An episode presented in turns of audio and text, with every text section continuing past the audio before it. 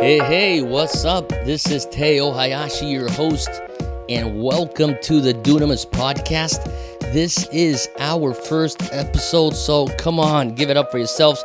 You are in the beginning, the small beginnings of something that we believe is going to bless a lot of people. So I know that the content that's going to come out of this is going to encourage you. So why don't you just, you know, share this with as many people as you can? And while you're doing that, I could ask you if I could ask you a favor, also subscribe to the platform where you are consuming this content, whether that be Spotify, Apple, or whatever it is. Just subscribe so you can be in the loop of whenever fresh stuff comes out, you will know it firsthand. And if you haven't followed us yet on the Instagram page that we got, the Dunamis Movement, follow us at the Dunamis Movement. Well, a little bit about myself. I am the founder and leader of the Dunamis movement, and uh, I am actually half Japanese. That's why I have the name Hayashi. I am half Italian, and I was born and raised in Brazil, so I speak Portuguese. And also, I was educated in America. That's when I moved over to study and did ministry here for a while and then got into missions. I'm back in Brazil, but currently living in Hawaii. And people say, well, that's kind of very all over the place. Well, you know what? I love it that way because I believe uh, we are here just in quick, quick passing. And while we're here, we're representing nations. We are, uh, you know, we got our own ethnicities. But, you know, one of the things that I am reminded is you are a kingdom citizen. You are a kingdom citizen. I represent a kingdom that is not of this world, and I answer to a king that is not of this world. So today I want to talk about kingdom. That's right. I want to talk about my kingdom. And if you're a believer in Jesus Christ, it's your kingdom. And uh, if you believe in God, let me tell you, He is the King of all kings. So come with me on this journey. Obviously, COVID accelerated all the you know all this this world that we live in, and it's it's never been as globalized and as digital as it is today, and uh, that also. Uh, has ramified into changes in church and mission trends. So, church and mission trends also have accelerated, and uh, we see a lot of fast changes happening. Things that you would have the impression would take maybe a decade, maybe happen in a year. I don't know. I know it was extremely fast. And um, one of the things that I've been hearing is people looking at this society that we're in and saying, I've never felt so much as a minority. The Christian thought, the Christian conviction, and the biblical worldview is now something that very few people adhere to this. And sometimes you may feel like, um, I think it was Elijah saying, Hey, I'm the only one, when God is saying, Hey, there's 4,000 other prophets. And I don't know about you, but uh, at times I've felt like, hey, I am so small. I am so insignificant. The opposition is so huge. The wave that, that is coming against kingdom culture is bigger than the kingdom culture wave. But let me tell you something. I think it is interesting how God and by the person of Jesus Christ has taught us so much about the kingdom. And every time every time he talks about the kingdom he is describing it as something small. He says the kingdom of God is like a mustard seed. He says the kingdom of God is like leaven. He also says the kingdom of God is like a pearl of great price or a hidden treasure in the field. Now, if you think about these uh, analogies that he's using for the kingdom, they are small analogies that have great and big and huge effect. Think about the mustard seed. A mustard seed, the smallest seed, goes into the ground and becomes the biggest tree. Think about leaven. A little bit of leaven it takes over and dominates the whole dough. Think about the pearl of great price. A pearl is something small but with a huge price to the point where everybody wants that pearl. Crowds are going after that pearl. Think about the hidden treasure in the field. The field, the field is huge, but the treasure is small. But the treasure is so powerful to the point that you're going to buy a huge field just because it has a small, small treasure hidden in it. Do you get that? It's the mentality that is not the typical minority mentality of victimized mentality. God is not calling us to lead this as a victim mentality minority, but as a small and mighty minority.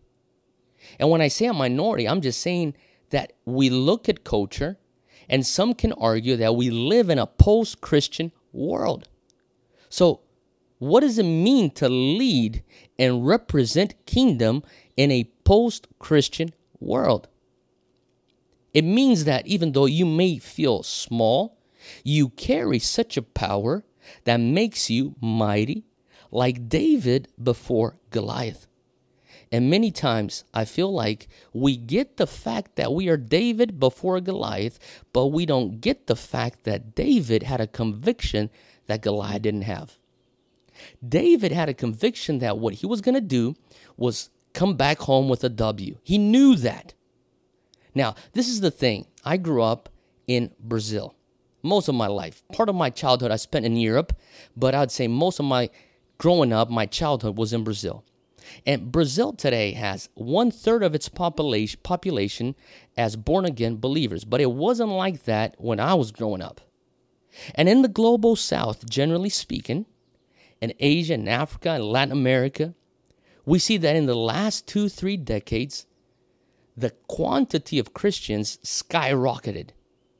But if you're, you know, in your 30s or in your 40s or in your 50s, you will remember the time when we led or represented the kingdom as a minority.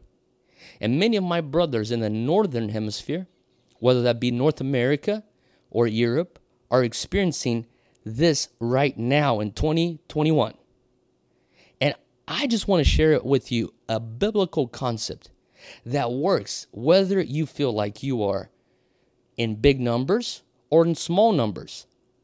How do we represent the kingdom understanding that we may be small or we may be big, but whatever the case, the kingdom has always been taught as something small that has huge power.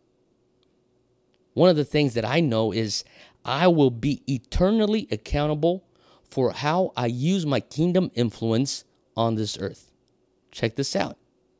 I'm on this earth, like I said.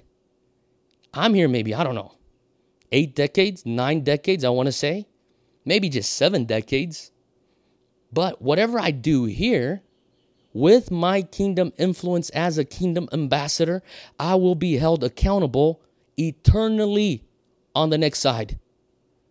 So, what I do with my influence in this temporary world, whether you're living in the northern hemisphere, southern hemisphere, in the east, in the west, whatever you do with your kingdom influence today will matter forever.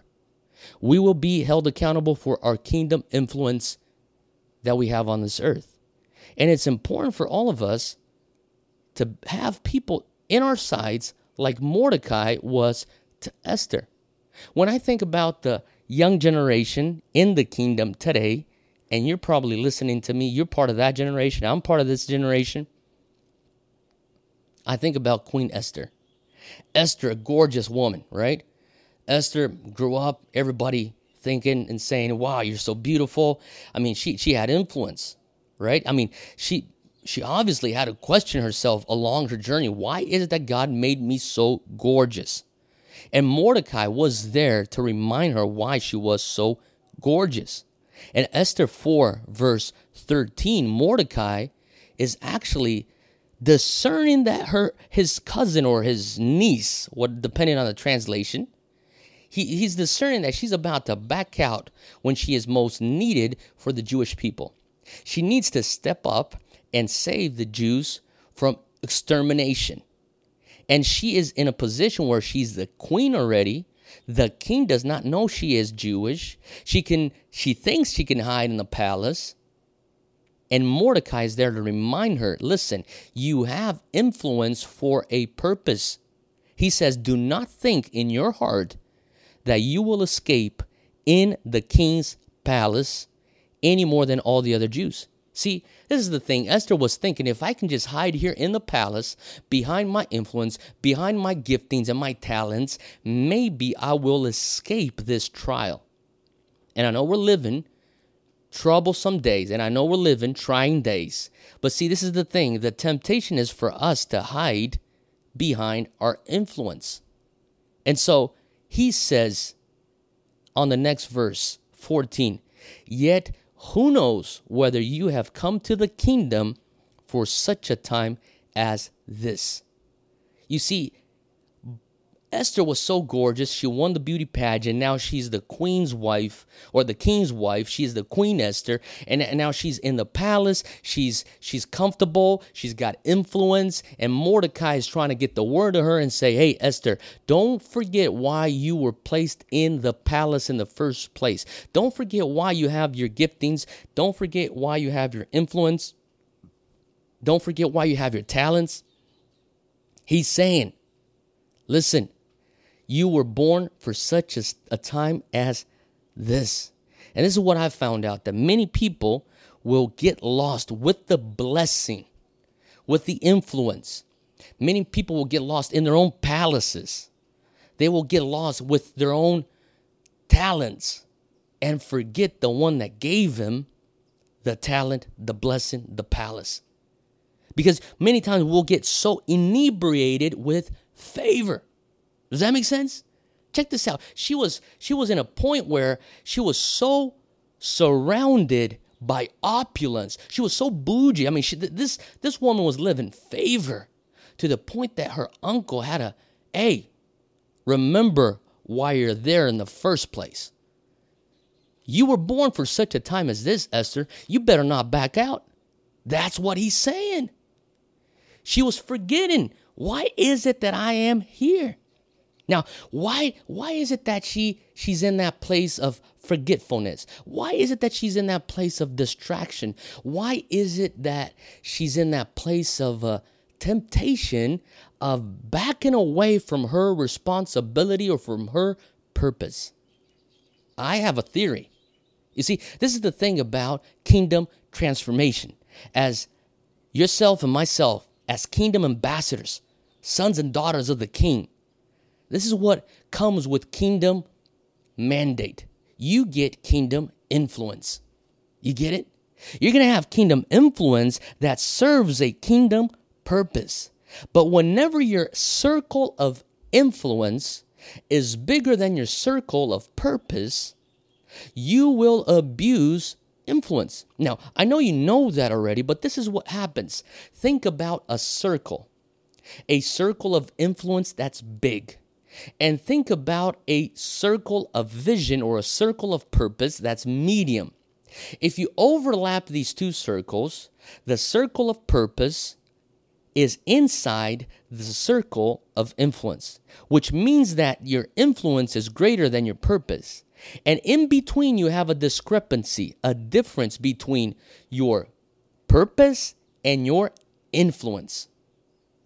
Now, that discrepancy zone is dangerous. You hear me? That discrepancy zone is where you will face unnecessary temptations.